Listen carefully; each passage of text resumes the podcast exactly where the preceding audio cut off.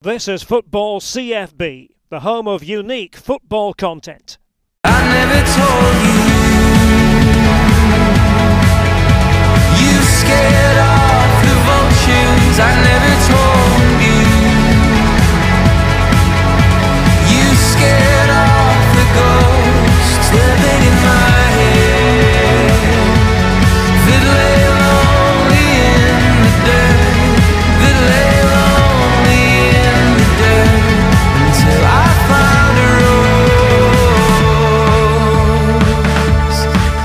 Joined on the Football CFB podcast today by Mark Warburton, current QPR manager, also managed Glasgow Rangers, Nottingham Forest, Brentford, worked at Watford, and even worked in the City Mark. It's an absolute pleasure. Thanks for joining me. No, my pleasure. Nice to talk to you, Callum. Um, I'd like to start, Mark. You're obviously at QPR, you're, you're doing really well, but the lockdowns is obviously upon us. How is that affecting you as a manager? How are you coping with that? Because I imagine as a manager, not being able to work with your players on a daily basis is, is bizarre. It is bizarre. I mean, we're, we're very conscious, Callum. Um, there's far bigger issues in football around at the moment affecting societies. That's the most most important point to get across. So you and I are talking football, which is great, but we've we've never lost sight of the, the bigger picture. Um, but as a manager, it's bizarre because you have this daily interaction with players. They're used to working in an environment, um, technically, tactically, physically, mentally, etc., which aids their development, surrounded by the players and the staff. And now here you are giving individual programs to guys at home. So today, for example, the boys had a 5K time trial, weight program this afternoon. But it's very, very hard. And the biggest, the hardest factor, which dominates all of our conversation, is a resumption of, of the league program. Because if you have a date to work towards, Callum, you and I might say July the 1st, September the 1st, October the 1st, whatever it may be, you have a date and you can work towards that from a loading perspective, from a planning perspective, from a financial perspective. But when you have no end date, you're sitting here saying, well, do we work the players hard? Do we give them two or three weeks to, to download, deload them, and then come back more aggressively? There's so much uncertainty, and that causes the anxiety. So I'm avoiding your question, but not really. It's we do what we have to do. You try and develop them tactically via analysis, video footage, but it's so hard until we have that end date, Callum. Once we have that, I think so much more certainty can return to football. In terms of yourself, then, Mark, as a manager, uh, are you using this time to, to read up in different coaching techniques and try and access as much as you can to try and learn and be creative during this lockdown yourself? You've got to be you've got to be honest with yourself. You've got to look at areas where where you know you're weak and you need some improvement. You've got, but uh, there's a lot of work to do, Callum, which doesn't feel like work to you and I. You know, you said you tell in terms of teaching, if you're in front of a classroom of children and you're doing what you're doing, you feel like you're working. When you're at home, it's not quite the same, the quite same feeling really. So, you know, we, we look at it and go, you have to contact the staff. You have to maintain regular contact. You have to make sure there's a rota of calls to the individual players. One call might take three minutes. One call might take two hours.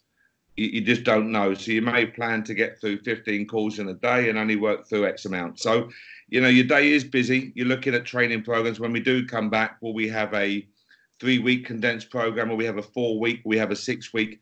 Again, we just don't know. You have to plan for every eventuality. And then you're looking at different ideas. You've learned from your team, your squad. Um, you've learned more about the division and the opponents within the division in the first 75% of the season. So, how are you going to adapt for the last eight, nine games?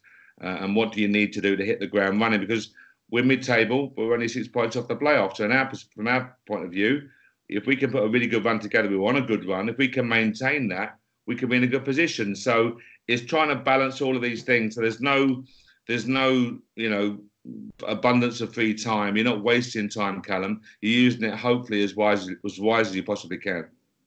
You mentioned the fact you're only six points off the playoffs. How do you reflect in the season so far? Are you overall quite happy with the progress?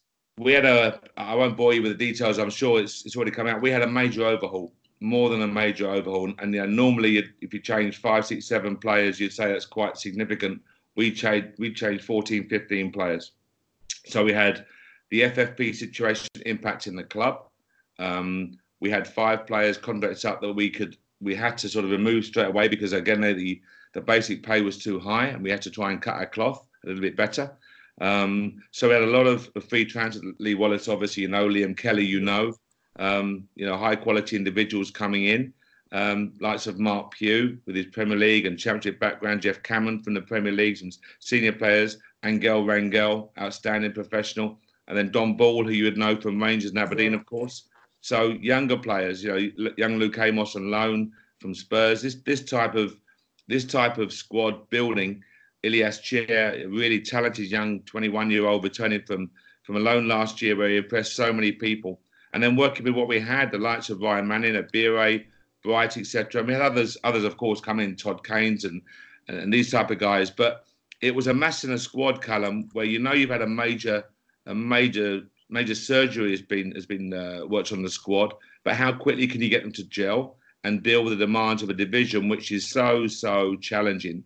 You know, there, there is no easy game. There's no week when you look at your squad and go, we can rest two or three. Can't happen because if you do that here in the championship, you get hurt quickly. So again, I think we've we've um, got to be pleased. We've had a really poor January, which cost us in terms of you know we dropped points where we should have gained a lot, six, seven more points.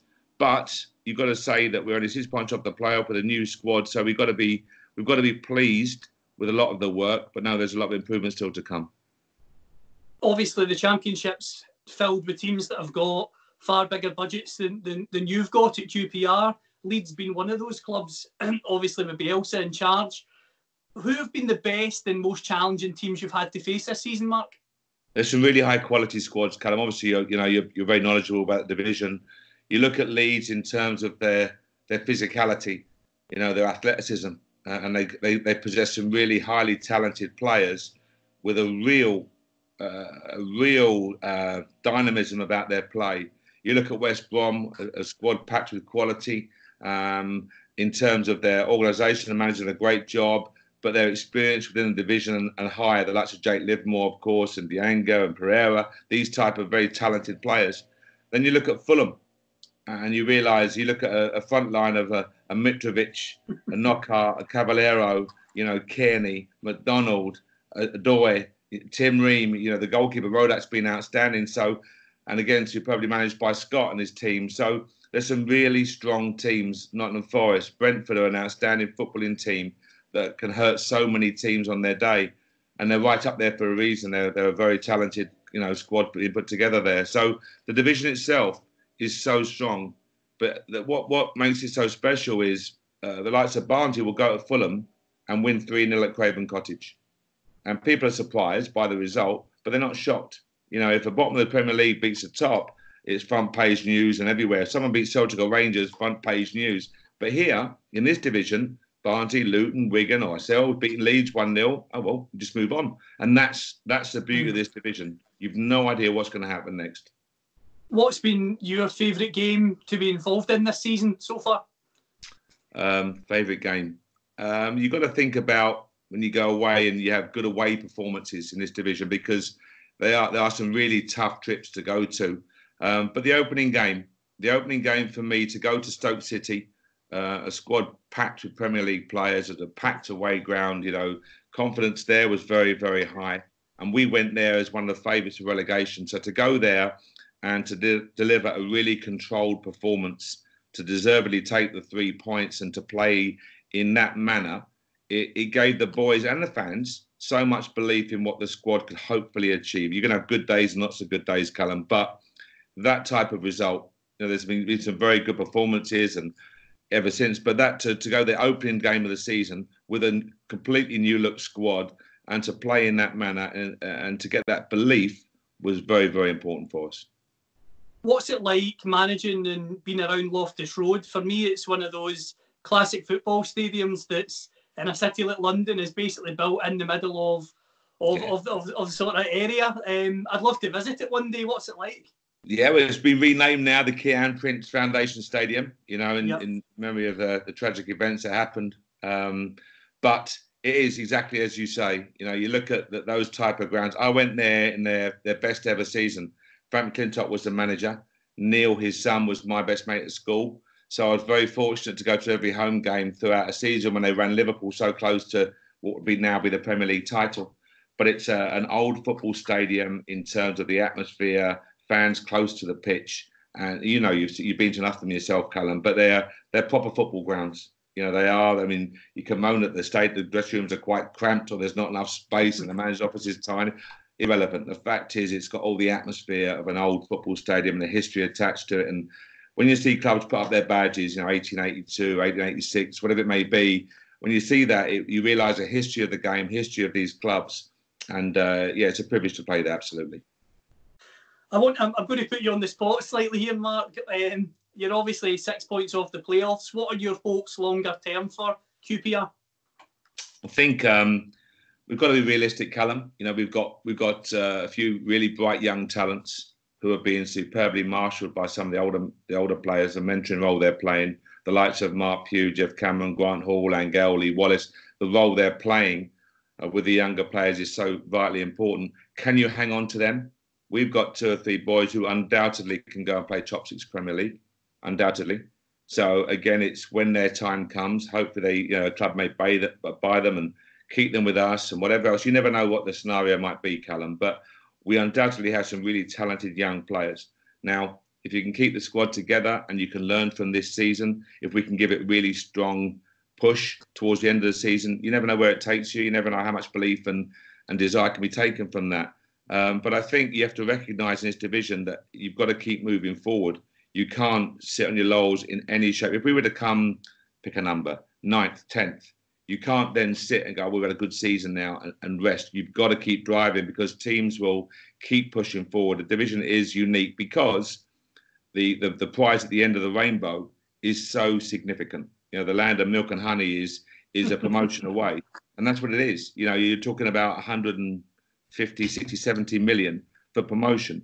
Now, I've always said to the Scottish media, think of what you get for winning the SPFL title, for being the best team, and you're talking about some, you know, obviously Celtic, Rangers, etc. But here, the big teams in Scotland, and then you're looking at 150 million, whatever it may be, for promotion to the Premier League. So it's an enormous carrot that that dangles in front of the owners. You can see why so much energy and money is expended to try and achieve the goal or the you know achieve the target. Um, and it is, it is a unique division in that respect. I want to rewind back to your playing career. You started at Leicester under Frank McLintock, who we talked about earlier. What was that like coming through at Leicester, and were you always a defender? How can I describe myself? Bang average. I think is probably the best, Callum. I think I could uh, I could go to, and that's on a good day. Now, listen, I was a normal kid. You go there, you're a young apprentice in those days, and Frank had signed me, but then Frank was sacked before the season started, at the end of the previous season. So I arrived with a certain Mr. Jock Wallace um, it's amazing. I, I, look at it and I, when I think at the time, and if he'd imagined that I was going to manage his beloved Glasgow Rangers X number of years later, you know, he would have. How much money you could have got the bookies for that one, Callum? But um, but you look at it, and uh, Frank never. I never had the beauty of working with Frank, so with Jock, and I've got to be honest. I'm saying this full of respect for the man, his family, and of what what he achieved in the game, and quite rightly the the esteem that he's held in in Glasgow but I, I disagree with his methods. You know, it was very old school. It was very, he, he was a Marine. He was very disciplined in his approach. You know, it was a kick, bark, bite type approach. And in football those days, I guess it was, you know, it was accepted in, in 95% of the places. I knew as a young 17 year old, 16 year old, I knew that I would never work like that. And, and it sounds very profound for a young kid out of school, but I knew I loved sport. And I found myself falling out of love with a sport that I absolutely lived every minute of every day for. I loved running. I loved all sorts. I was lucky to be good at sports, but football was what we all love. Uh, yeah. And I found myself quickly falling out of love with that, which was very, very sad for me personally. And you can turn around quite rightly and say, well, toughen up quicker and get used to it and deal with it. It was, wasn't in my nature to speak to people that way. And as I say, Jock got a lot of guys down from north of the border. They were used to that style. You know, I'm thinking of like Eddie Kelly, the double winning captain from, you know, Alan Smith coming down and, you know, Stevie and there's some really good players there, good team. But I just found that it, it didn't, for me, it wasn't for me. And I quickly, after a couple of years, I went into semi pro playing with Enfield. We, we, had a really good team. You know, they won the trophy and they won the conference, etc. Really good team. But this coincided with me going to the city, Callum. And um, that's another really competitive environment. People won't understand it because they've never seen it. Sorry, they won't understand it, but it was um, it was a really competitive environment, teamwork, communication. You know, good days, bad days. good bonus if you did well. I love that type of it, and it was a, a world that I could build. You know, really drive into and get better at. And as the responsibility increased, that you're working you're working 14, 15 hour days. So football became very much, you know, a, a nice to have as opposed to a must have. Uh, you mentioned the fact that it became a nice to have and you played with Enfield and then Boreham Wood. Did you combine those with working in the city? Yeah, I did. And as I say, you know, Enfield, you're training two or three times a week uh, in the evening. But I, I, found myself trying to get home. You know, I'd, I'd get in the office at, I never forget, I got the 440, I got up the 442, caught the 512 train caught the 512 train and, and, and, you're at your desk, sorry, excuse me, you, you're at your desk at, you know, just after six, just before six. Is that me or is that you? Is that me? I don't know. I think right, might be you. There you go. Um, so you're at your desk actually before six and, and you, are doing, you know, you're leaving again for 7.30. These are long hours with a lot of responsibility that was growing in terms of the risk parameters you had, um, so it was really hard to do. So yeah, I was a listen, I was a semi-pro, part-time player, bang average, and uh, but always loved my sports. And um, wherever I worked in the world, I lived in Charlotte, North Carolina. I lived in Chicago, worked in Asia, New York. Wherever I worked, I coached. You know, now in, in Chicago, you're coaching a girls under nine team, a high school team, a bank team, the local, you know, village team, whatever you want to call it. I just coached anyone. Um, loved doing it. In those days, if you had an English accent, everyone presumed you could play football. That's just the way it was in the States. So um, I played for the local pro team and trained there, which I really enjoyed. I did some coaching of that team as well. You know, went down to UNC, Chapel Hill, and sort of worked down there. I loved it, absolutely loved it. And from from my perspective, when I came back, I had no idea qualifications even existed. So I was at AIG, and someone said to me, "What what badge have you got?" what's a badge? So very quickly, I found myself being a senior dealer, chief in charge of you know desks and you know, billions of dollars going through us every day, and you're doing your levels three and then your A license and doing your logbook work and and that was it. And I knew I had to, I knew I had to, I wanted to get out at that point. At that point, um, but as I say, it's it's a big big call in terms of being in the city, Mark, obviously you mentioned that I would never understand it, and unless you've worked there, you probably wouldn't either. See, when you're dealing with those vast sums of money, does that how does that make you feel? Because when you mention billions of dollars coming through every day, for me that just makes me I would I would be very nervous if that was me. Nah, of course, and, and take this the right way, Callum. People, uh, you know, I, I see lots of comments about bankers and their bonuses, and people don't realise we only got paid a bonus if you made X amount for your employer. You don't just give a bonus away for the sake of it. You know, someone might get a seven-figure bonus. Not me, I'm saying in, in, in general, but that means they might have made they must have made at least 10 million for their employer. Now, if you worked at the school and you had nine teachers making 10 million each, you've got no problem paying them a million pound bonus each because you're still nine million better off per teacher. So that's how the city worked. It worked on performance. They got a lot of base salaries became very standard uh, and you got rewarded on your performance. And uh, again, I love that world of, of if you do well, you get rewarded for it. But again, you're talking about why, how do the city and how do the, the markets exist? Trade. You know, so if you're if you're buying X amount of BMW cars, and right now you've got the, the they're in they're sold in sterling over here, there's a trade to do to sell sterling and buy euros. Now, whether that trade is 10 million or 50 million or 500 million or 2 billion, whatever it may be, you know, these massive firms, Johnson Johnson and Glaxo and all of these various firms, huge currency movements every day. So you can imagine the bigger the bank, the bigger the customer base, the bigger the amount of money going through all of these various currency pairs. And before the euro came in, you had dollar mark, dollar Paris, dollar Swiss, dollar French, dollar Belge, dollar Danish, dollar, you name it. And all of these currencies, are, dollar sterling, all of these currencies and cross currencies are going off. So it was a, it was a world where people will be very skeptical of it, very critical of it until they get in it. And then they realize what's involved, why it actually works. Um, and as I say, rewards were paid out if you did well. If not, you lost your job pretty quick. Something I'm intrigued that's always intrigued me about you, Mark. You mentioned your coaching you paid using your own money to go and visit uh, Sport Lisbon, Barcelona, Valencia, among many others. Was was that a big gamble leaving the city and investing your own money into trying to to become a coach?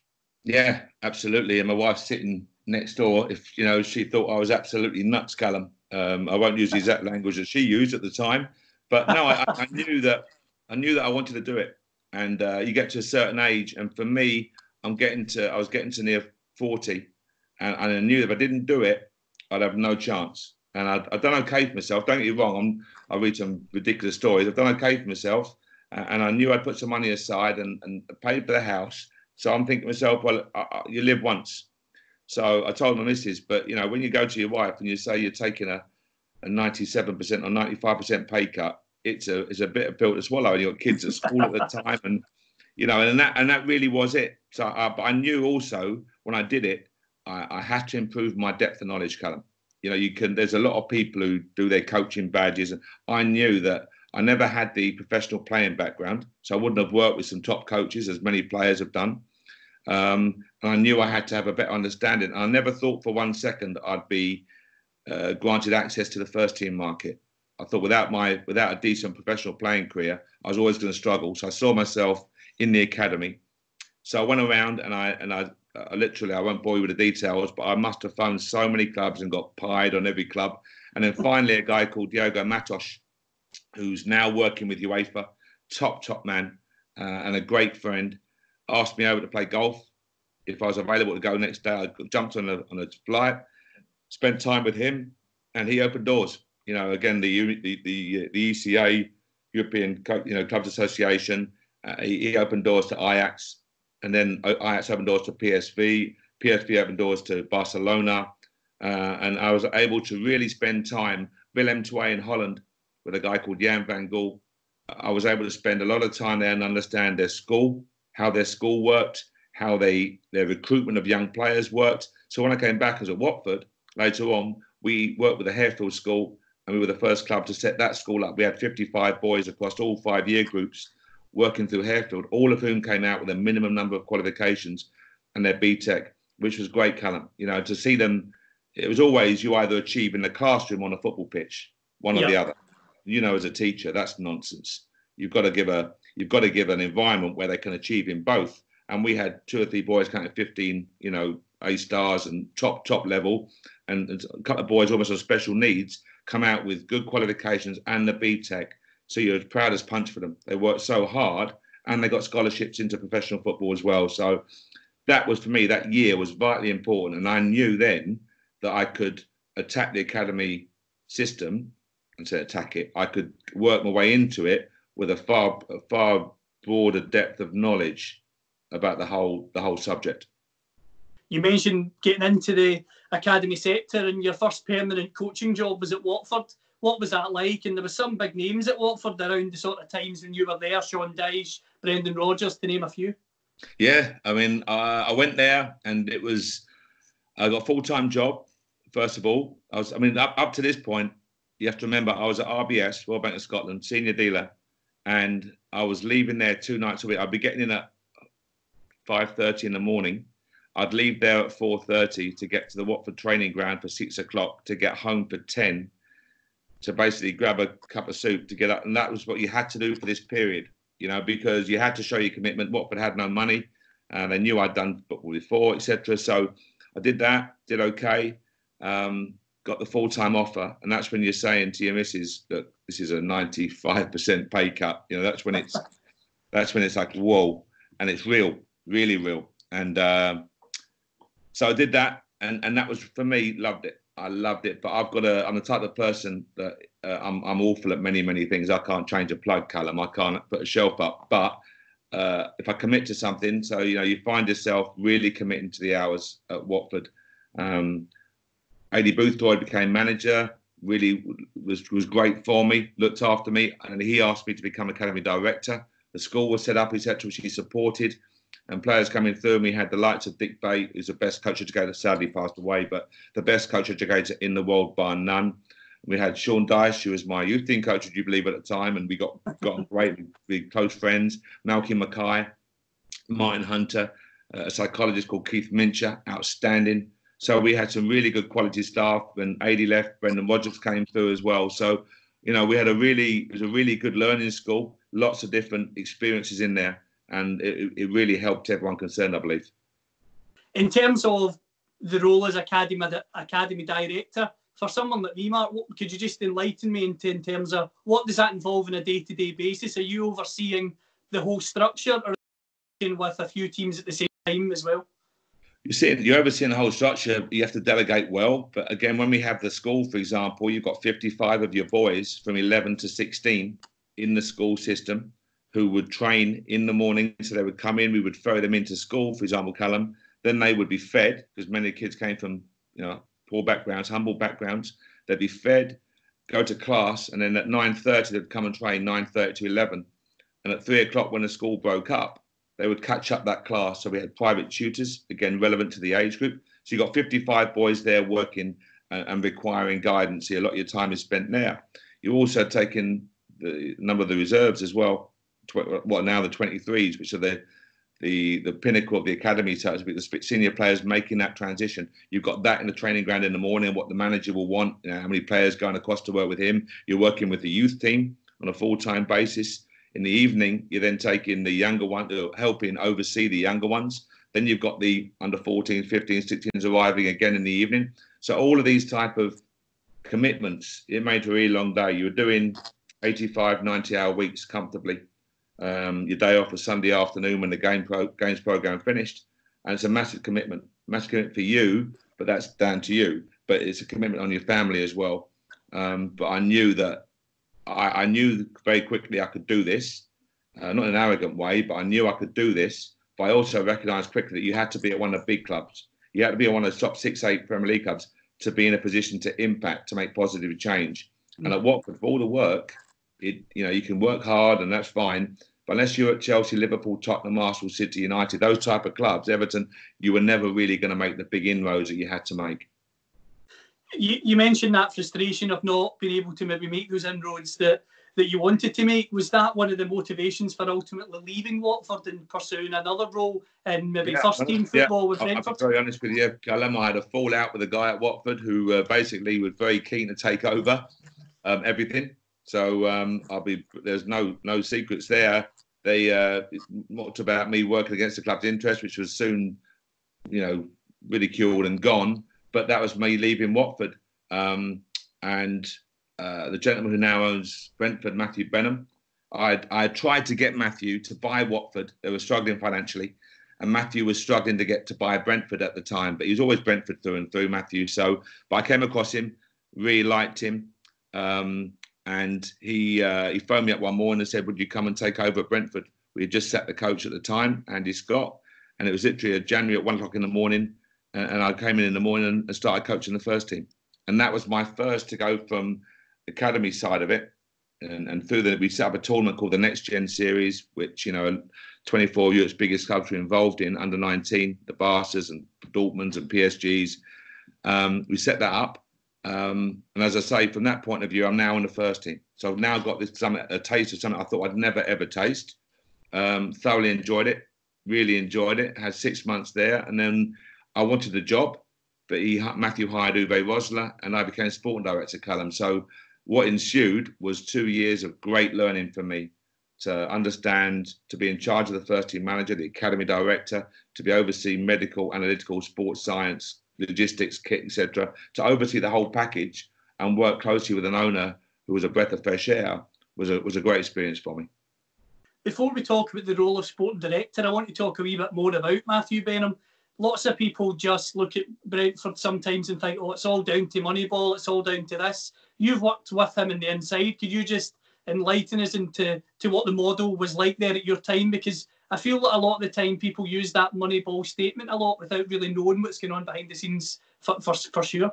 No, absolutely. I mean, Matthew is a, um, a mathematical genius. And I hope he doesn't mind me saying that. You know, he's um, one of the top 0.1%, I believe, in the country, outstanding mathematician, and, and he, he gathers people, top people around him in terms of his the work that he does. Moneyball is probably like saying the Ladybird books compared to a you know a Charles Dickens. He is way ahead of that. Um, but he, he applies his the, the data that he gathers in his in his day to day job, so to speak. Um, very very shrewd use of data, the algorithms that he into, introduces and, and utilizes, and it's obviously paid off very very well for him. So it's stuff way above my pay grade. You know, I'm just a basic guy with O levels, but Matthew's way above that, and um, just just com- the commitment that he's shown to the club. So what he does is, as I say, is rocket science to you and I, but his commitment to the club, the building of the club, the infrastructure. You know, he's uh, I had five really nearly five good years there. Thoroughly enjoyed it. Great education for me. Hope I played my role in where we got to the playoffs or just missing out in the Premier League. But it's uh, you know it's a fantastic club, and now here I am at the West London neighbours or rivals, and we've got to try and close that gap quickly. And it's um, it's a tough gap to close. In terms of being sporting director while Uwe Rosler was there, what did your role as sporting director involve? Because we look at clubs like Manchester United and we hear that they're desperate for a sporting director and they need one. What does the role involve for maybe fans like myself who aren't fully aware of what happens in that role on a day to day basis?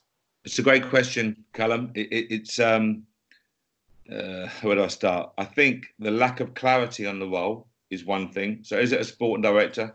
Is it director of football? Is it a technical director? What is it? What is the role actually? What are the responsibilities? There's a lack of clarity. Many times they get ex players, or you know, just because it's recruitment. It's not just recruitment. You're in charge of all areas. In my mind, now I could do this at, at, at Brentford as a smaller club coming from League One into the Championship, but I'm absolutely firm of the belief that you can oversee the various departments. You can oversee recruitment, analysis, medical, sports science, and you delegate to really good people controlling individual departments. You give them responsibility, and with that comes accountability, of course. But you give them, you trust your people. So I'm always, I'm always one for. I was in charge of everything. So a lot of the guys that I hired at Brentford are still there now, so I'm really proud of that, and they're top people. Um, but I think you have that freedom to go and run and shape the departments. Of course, they have their individual budgets, a medical budget, analysis budget. These guys report into you. You're seeing them daily, weekly meetings, etc.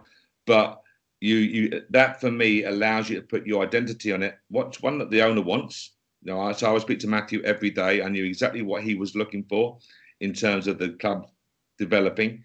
I could put my fingerprint, work closely with the manager. There's one of the biggest things what does you know what does the sporting director have to do? He has to get on with the manager.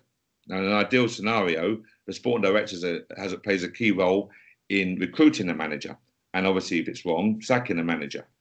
But that should be the process. But you have to get on. You know, you, he has that manager has to know that as a sporting director, you've got his back. When you go into a board meeting, you are defending your man, your manager, and he has to know that. And I, I think I can say very very honestly that Uwe knew I had his back. I always, always, we spoke closely every day. You know, we would we would have some really blunt chats, which you have to have. Give honest opinion respectfully, and you, you know, at the end of the day, I was in charge of him in terms of the the, the role, but he was a manager. He was a guy on the touchline having to pick teams and having to deal with the stresses and the strains and the media criticism when it came or the media support when it came. So you understand what he has to go through and he's an outstanding guy. You know, did very well. Moved on to Wigan, which at the time was a bigger club, and uh, I learned a lot in that period. But that, that the role of sporting director requires clarity. Give it clarity. It's a fantastic position. In terms of Uwe Rosler's success at Brentford, when he went to Wigan, did he try and poach you and take you with him? No, not at all. Not at all. No, I'm saying that in the right way. I mean, Uwe went. He knew that I love being on the grass, working on the grass, but I never encroached Callum. That was what. So I'm going back to your sporting director question. Yeah. I never put a tracksuit on and went on the grass. That white line was his domain. So I'd be behind the picket fence. I might watch training and look at a try list, and I could give him an opinion on what I think how a player's training. He wanted honest opinion, but I wouldn't encroach into his world, and uh, that was really really important. But he knew that that's what I love doing. So when he went, I got the phone call from Matthew. We had dinner with Frank McParland there as well, and um, he said I got offered a job on a Sunday morning. I was ironing a shirt. I was going to an Arsenal game as a guest in the box. Got the phone call. and that was it. I got offered a job of managing Brentford. So very always be thankful to Matthew for the trust that he showed. But I hope also that I earned that that invitation. So we'll dive down to the ocean and we'll make our home in a deep sea cave and our shells will all be open.